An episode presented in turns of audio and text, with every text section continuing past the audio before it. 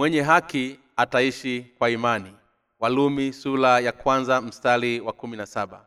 Kwa maana haki ya mungu inadhihirishwa ndani yake toka imani hata imani.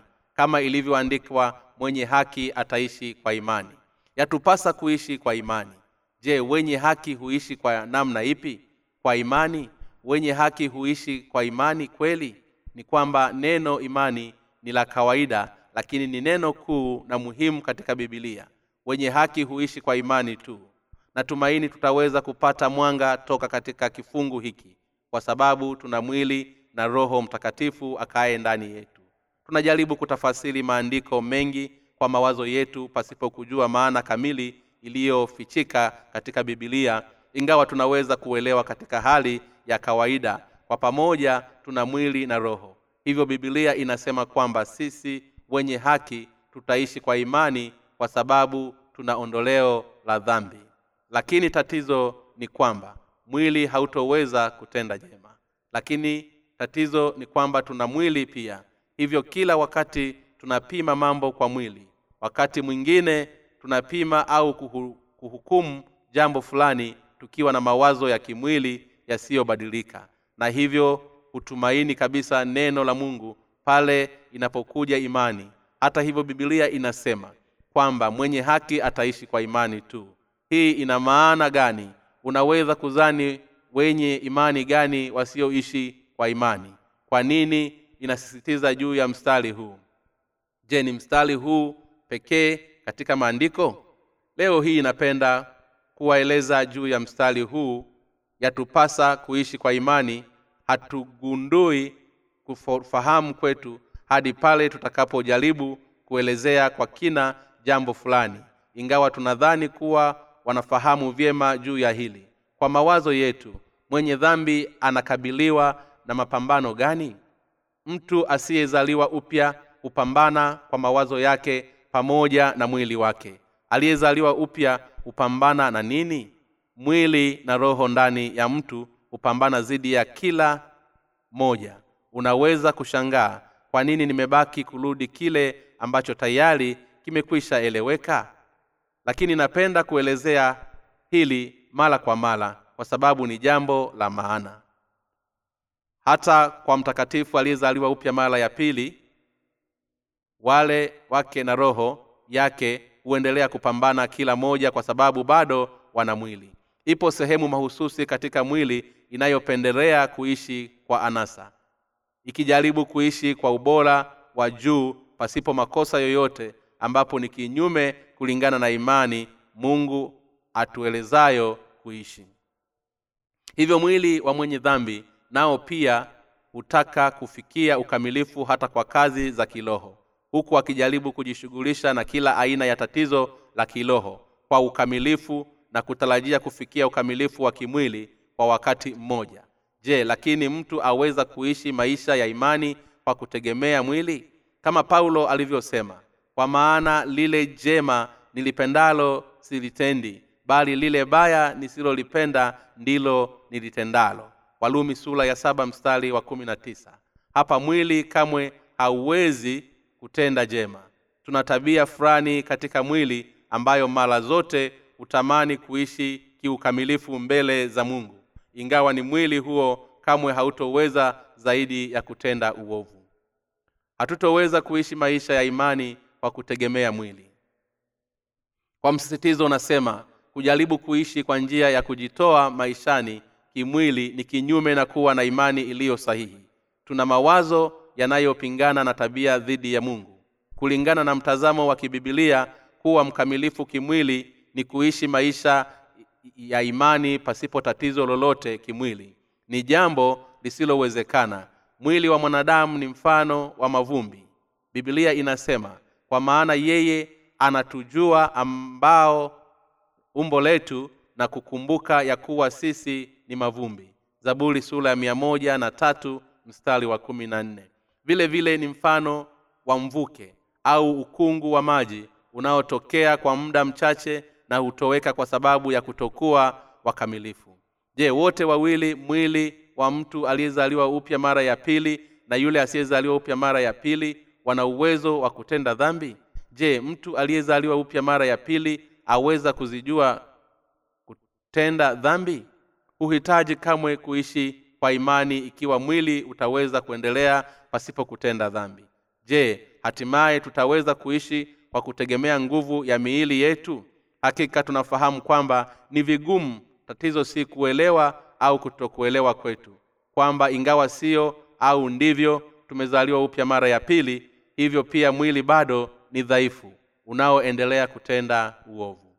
Je twajua kwa kiasi juu ya miili yetu? Twajuaje kuhusiana na nafsi zetu?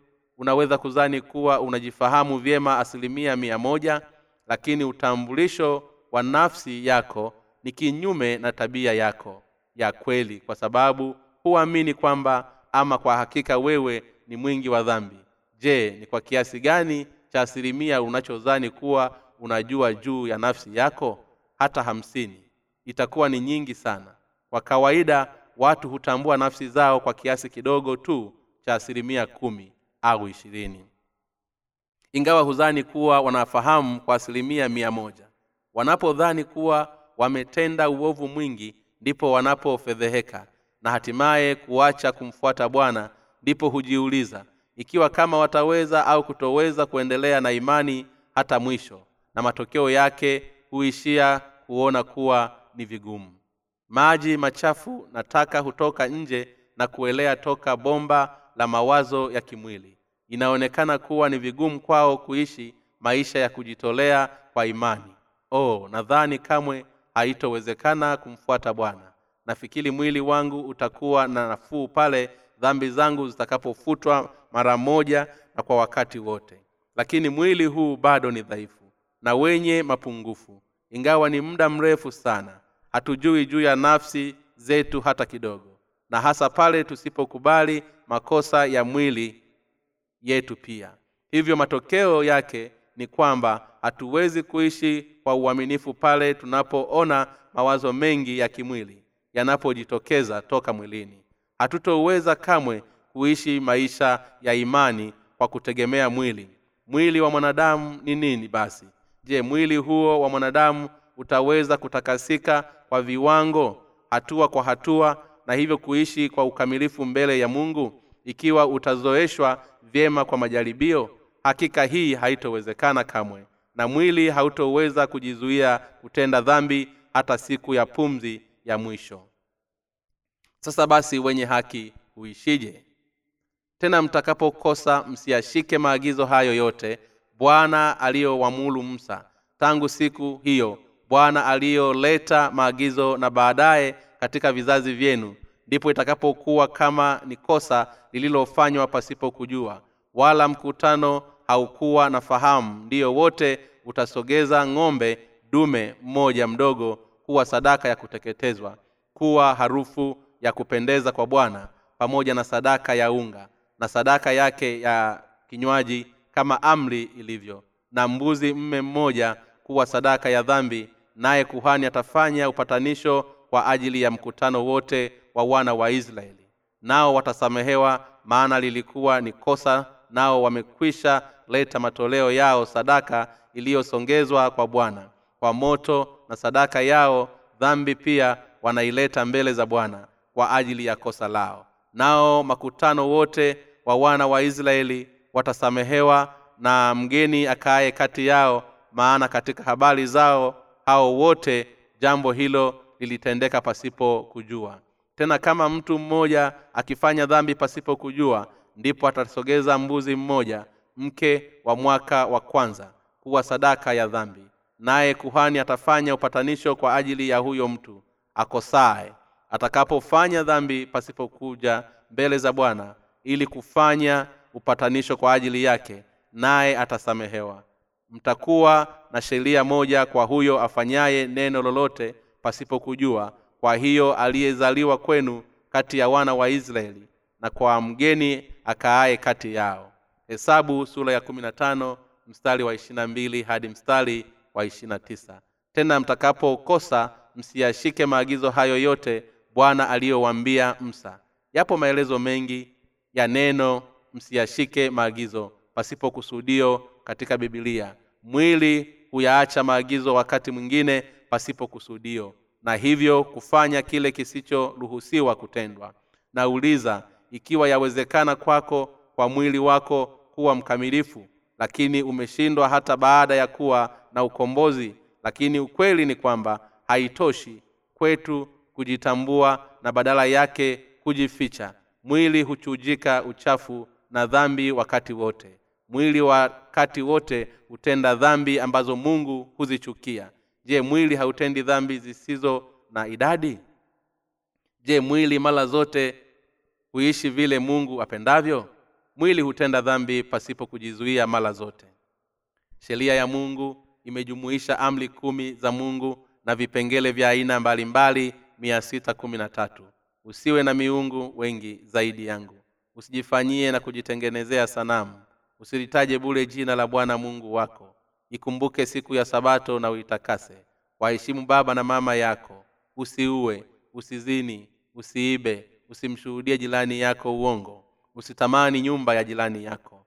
Amri nne za kwanza ni maelekezo ambayo yanahitaji kuwa na mahusiano ya mungu. Zilizosalia kwanzia ya tano hadi ya kumi ni amri ambazo imetakasa kuzifuata kati yetu wanadamu. Lakini je mwili uko radhi kutii amri hizi? Katika barabara zipo alama za mstari kwa ajili ya waendao kwa miguu ili kuvuka kwa usalama barabarani. Lakini mwili kamwe hauko lazi kufuata sheria za barabarani. Watu huzifuata pale tu wanapohisi kuwa wanaonekana na wengine. Ukweli ni kwamba hawako lazi kuzifuata sheria hizi kuvuka barabara huku wakipuuzia alama za barabarani pale wasipoonekana. Bila kupenda mwili hutenda dhambi. Watu wanapokuwa wameelimika barabara itawapasa kufuata alama za usalama barabarani bila kujali ikiwa kama kuna anayewaangalia.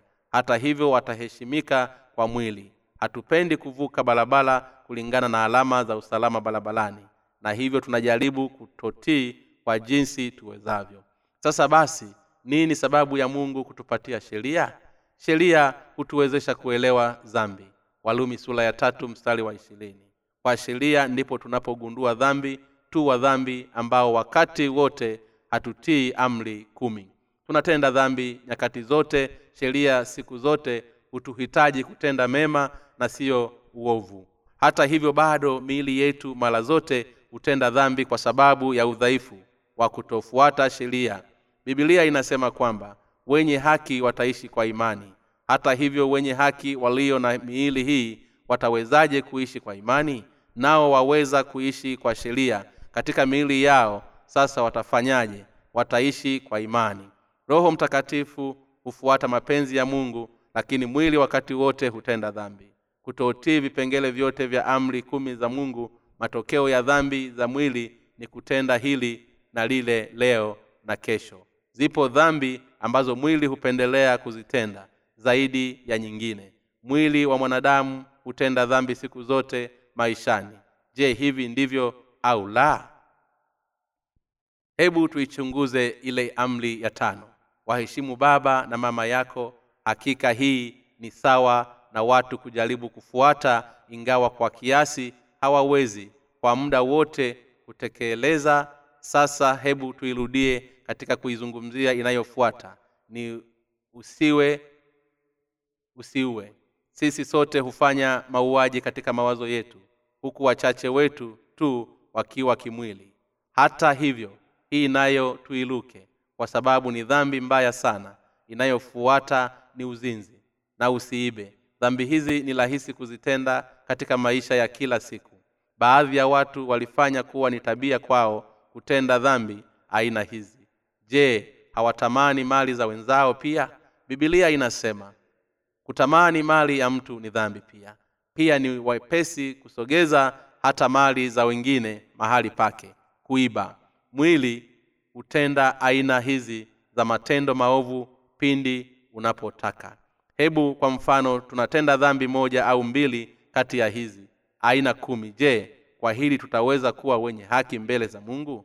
Hapana haitufanyi sisi wenye haki mbele za mungu. Kwa kupitia mwili kwa sababu hata dhambi iliyo ndogo bado ni dhambi tu. Mwili hutenda dhambi mara kwa mara hadi mwisho wa kifo. Mwili hauwezi kujizuia kutenda dhambi mbele ya mungu hadi siku ya kifo. Hivyo basi umekwisha kuwa safi na kutakasika mbele za mungu hata leo. Hebu tuangalie mwili huu huku tukiutenga mbali na roho. Je wajawahi kumtendea mungu dhambi kwa sababu ya ukamilifu wako katika mwili? Hata dhambi moja ukiwa usingizini unakuta unapendelea kuangalia picha zisizofaa hata ndotoni. Huku ukiwaza juu ya umbo la mwanamke mlembo wote tunatenda dhambi. Mwili hutenda kile mungu aelekezacho tusitende na hautendi kile aelekezacho kutenda. Mwili kubaki kuwa ni ule ule hata baada ya dhambi kufutwa. Tunawezaje kuwa wakamilifu?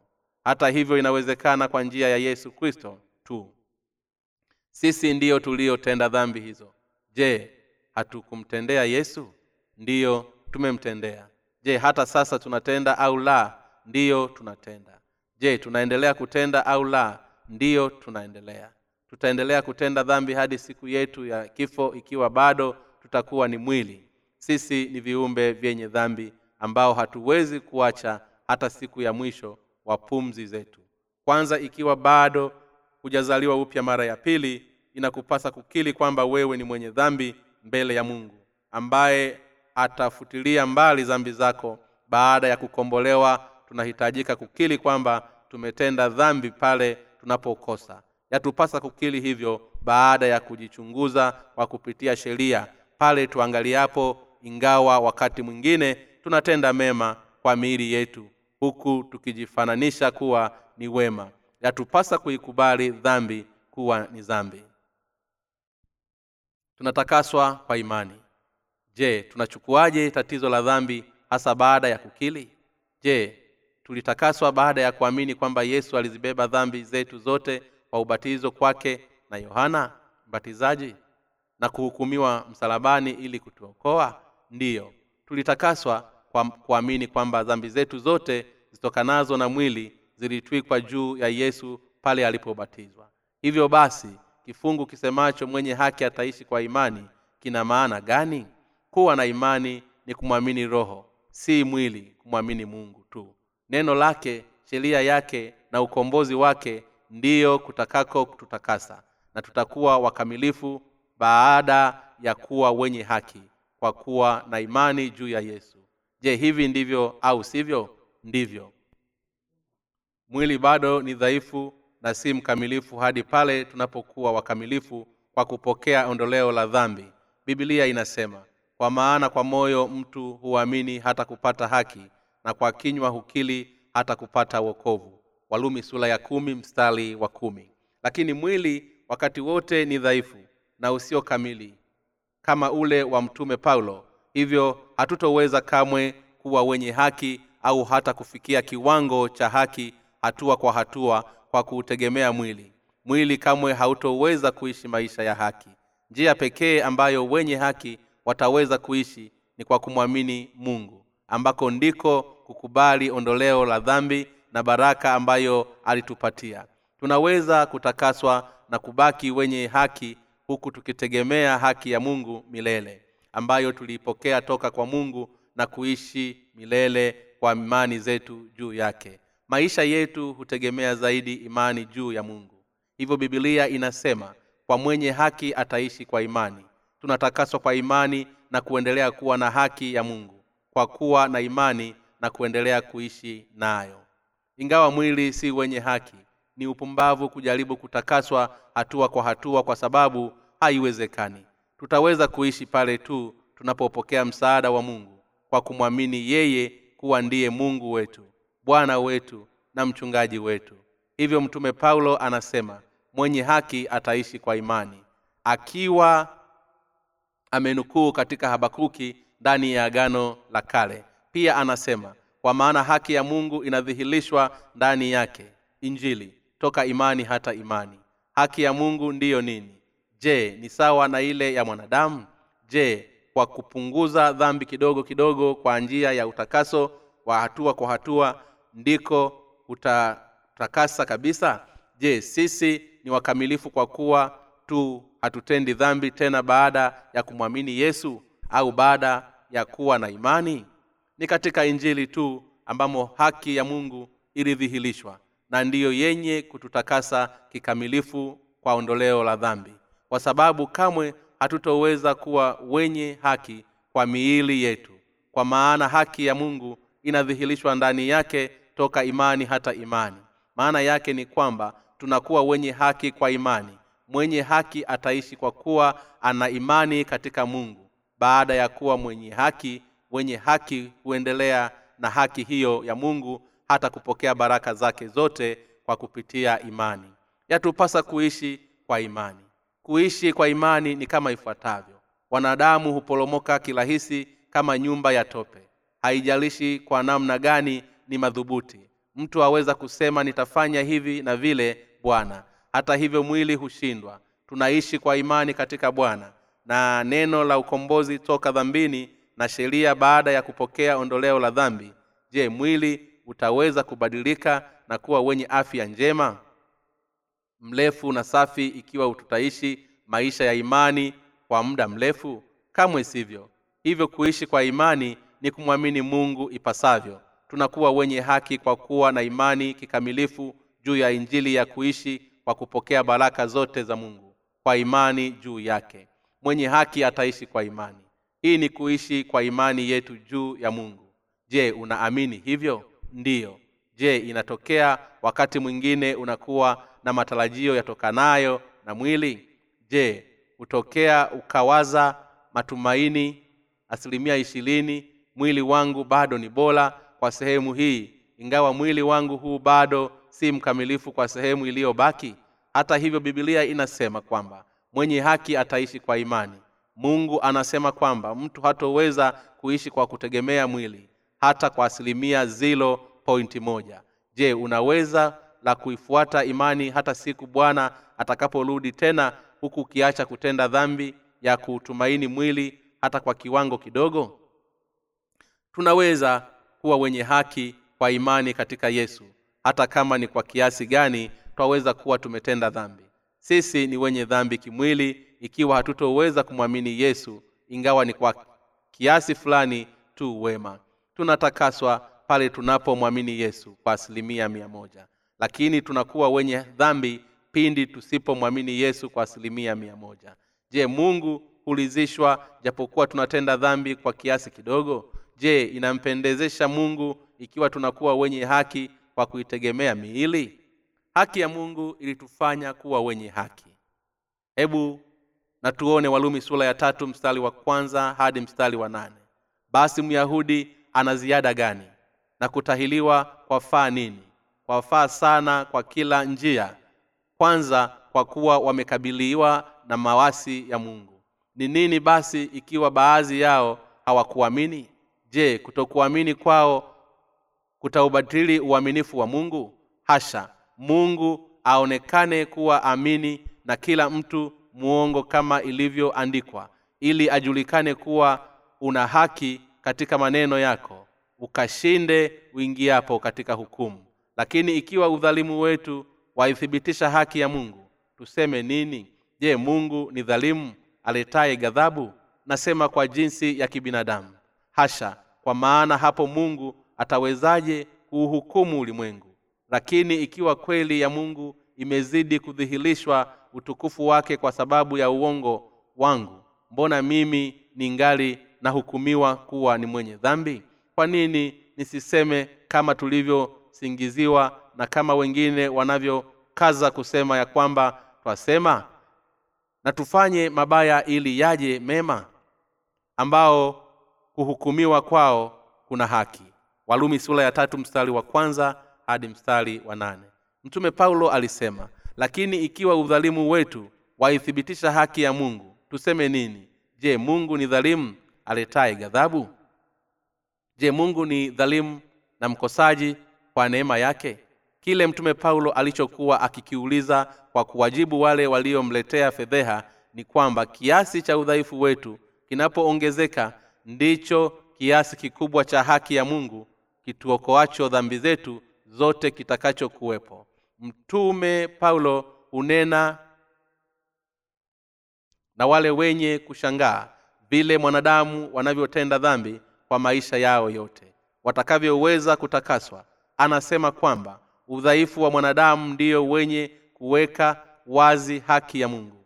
Wanadamu ambao miili yao haiwezi kuacha kutenda dhambi hadi siku ya mwisho wa pumzi huonyesha ukuu wa haki ya mungu kwa kupitia udhaifu wao. Haki ya mungu haimaanishi chochote ikiwa mtu ataweza kuwa mwenye haki binafsi kwa juhudi zake pamoja na haki ya mungu. Ikiwa mtu ataweza kuokolewa kwa asilimia tisini na saba kwa msaada wa mungu na asilimia tatu kwa juhudi zake binafsi paulo anasema kwamba mtu mwenyewe kwa ukamilifu ndiye aliyewaokoa wale wote wenye kuendelea kutenda dhambi hata siku ya kifo kwa kupitia yesu. Hivyo basi uovu wetu huonyesha jinsi ile ya utajiri wa mungu ulivyo mkuu. Mwili hautoweza kuacha kutenda dhambi hata siku ya mwisho wa kifo. Hivyo hatuwezi kuwa wakamilifu hata kwa siku moja. Ukweli ni kwamba yesu alituokoa kiukamilifu sisi tulio wenye dhambi toka hukumuni. Huonyesha jinsi ile ya haki ya mungu iliyo kuu. Hivyo mtume paulo anasema kwa nini tusiseme kama tulivyosingiziwa na kama wengine wanavyokaza kusema ya kwamba kuhukumiwa kwao kuna haki. Walumi sura ya tatu mstari wa nane. Je tutaweza kuwa wenye haki kwa kutegemea mwili? Je mwili utaweza kuwa mkamilifu baada ya kupokea msamaha wa dhambi? Kamwe hautoweza. Je mimi na wewe na watu wote walio hai duniani tukipaswa swali hili kuwa wataweza kuwa wenye haki kwa kuwa tumetegemea miili yao? Hapana. Je bwana wetu alituokoa kiukamilifu au la? Ndiyo bwana alituokoa kiukamilifu kutokana na dhambi zetu zote. Je bado tuna dhambi ikiwa tunamwamini yesu kwa mioyo yetu yote? Hapana hatuna tena dhambi hata ikiwa twaweza kuwa wakosaji. Bwana alisema tena mmesikia watu wa kale walivyoambiwa usiape uongo ila timizie bwana nyapo zako. Lakini mimi nawaambia usiape kabisa hata kwa mbingu kwa maana ndicho kiti cha enzi cha mungu. Wala kwa nchi kwa maana ndiyo pa kuwekea miguu yake. Wala kwa yerusalemu kwa maana ndiyo mji mfalume mkuu. Wala usiape kwa kichwa chako maana huweza kufanya unywele mmoja kuwa mweupe au mweusi. Bali maneno yenu yawe ndiyo ndiyo. Siyo siyo kwa kuwa yazidivyo hayo yatoka kwa yule mwovu. Matayo sura ya tano mstari wa 33 hadi mstari wa 37 kuwapa tu ni dhambi kwa sababu hutoweza kutimiza kile unachoapa. Hivyo usiape au kuweka ahadi kutenda jambo baadaye. Amini neno la mungu ndipo utakapokuwa hai. Waweza kuwa mwenye haki ikiwa utaamini haki yake na bwana atakusaidia ikiwa utamwamini yeye tu zipo aina nyingi za ndoto. Tunapitisha hukumu ya kimwili na kuamua kimwili kwa sababu ya huo mwili. Hivyo yuko mhukumu ndani yetu asiyeshikamana na imani ya neno la mungu. Wapo wahukumu wawili ndani yetu. Mmoja wapo ni nafsi zetu na mwingine ni yesu. Hivyo wote wawili hujaribu kuchukua nafasi ya utawala ndani yetu. Tunajaribu kufanya sheria za mwili na kutoa hukumu yake kwa kuwa tuna mwili mwili hutuambia wewe ni mwema ingawa unaendelea kutenda dhambi.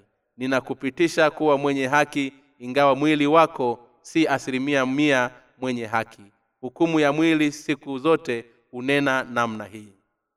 Ingawa hukumu ya haki ya mungu hutuhitaji tuwe asilimia mia moja tusiwe wenye dhambi. Mungu ni mtakatifu. Tutaweza kuwa wenye haki ikiwa tu kwa kupokea ondoleo la dhambi kwa kupitia imani zetu. Hivyo basi wanaoamini injili ya mungu tayari wamekwisha ifikia haki ya mungu. Tayari wamekwisha kuwa wenye haki wenye kumwamini mungu na hakika tutaishi kwa imani. Maana yake ni kwamba wasioamini na wale wote waishio kwa kutegemea mwili hawatoishi kwa imani. Narudia tena kuwaambia na kuwaeleza maana ya undani huu kwa jinsi ile ya mfano wa kuchemsha mifupa zaidi na zaidi hadi mchuzi unapogeuka kuwa mweupe. Twahitaji imani. Ni muhimu kuielewa bibilia ingawa ni kiasi gani tunaielewa ndicho kilicho muhimu zaidi. Baadhi ya watu huamini uumbaji wa mungu au katika maandiko baadhi nao huamini yote mawili. Mungu kuumba mbingu na nchi na vile yesu kusafisha dhambi zetu za asili. Hawa huamini kwamba dhambi zao za kila siku zinapasa kutakaswa. Kila siku hujiwekea hukumu yao binafsi kulingana na sheria ya mwili. Je ni kwa kiasi gani tunaamini? Wewe wenye haki wataishi kwa imani tu. Kuanzia mwanzo hadi mwisho tunahitaji imani katika mungu. Hivyo ni kwa kiasi gani basi unaamini? Je inatokea kwako kujipima jinsi utakavyo?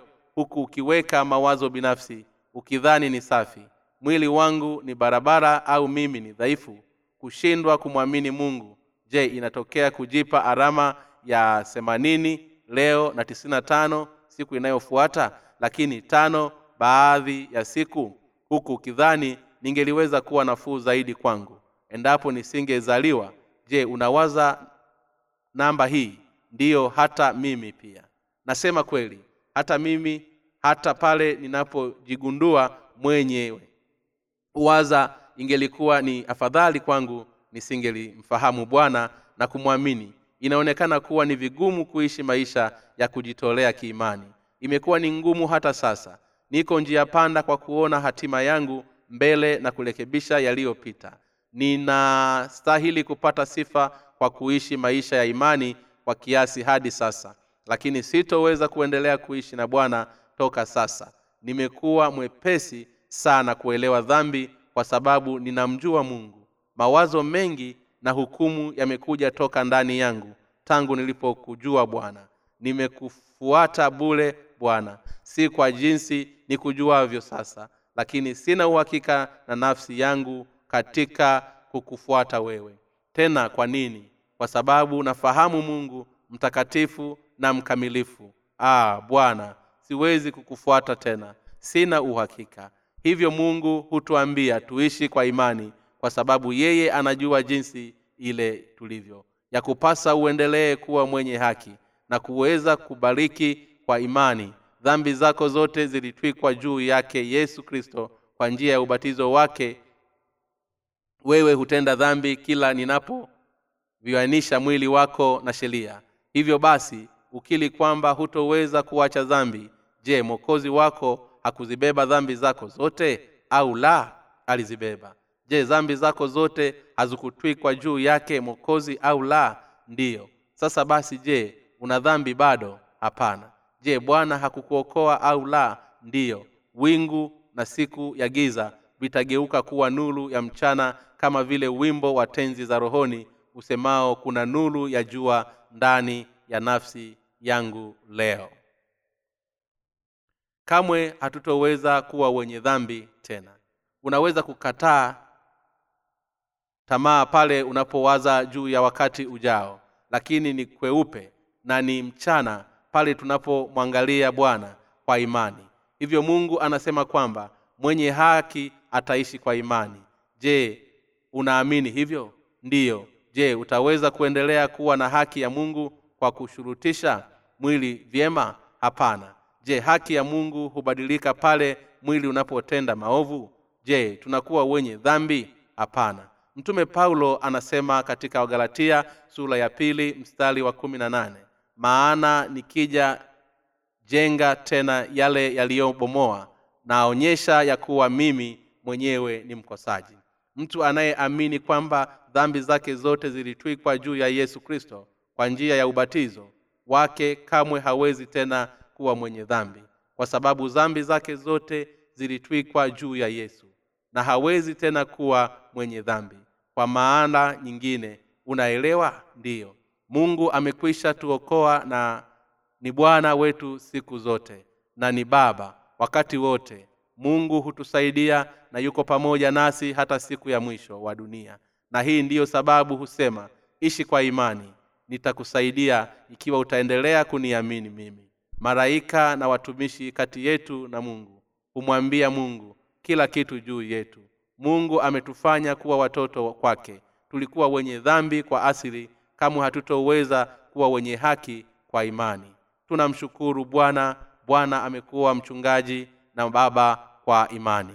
Mungu wa mbinguni akubariki. Omba kitabu cha bule katika tovuti ya www nlmission com.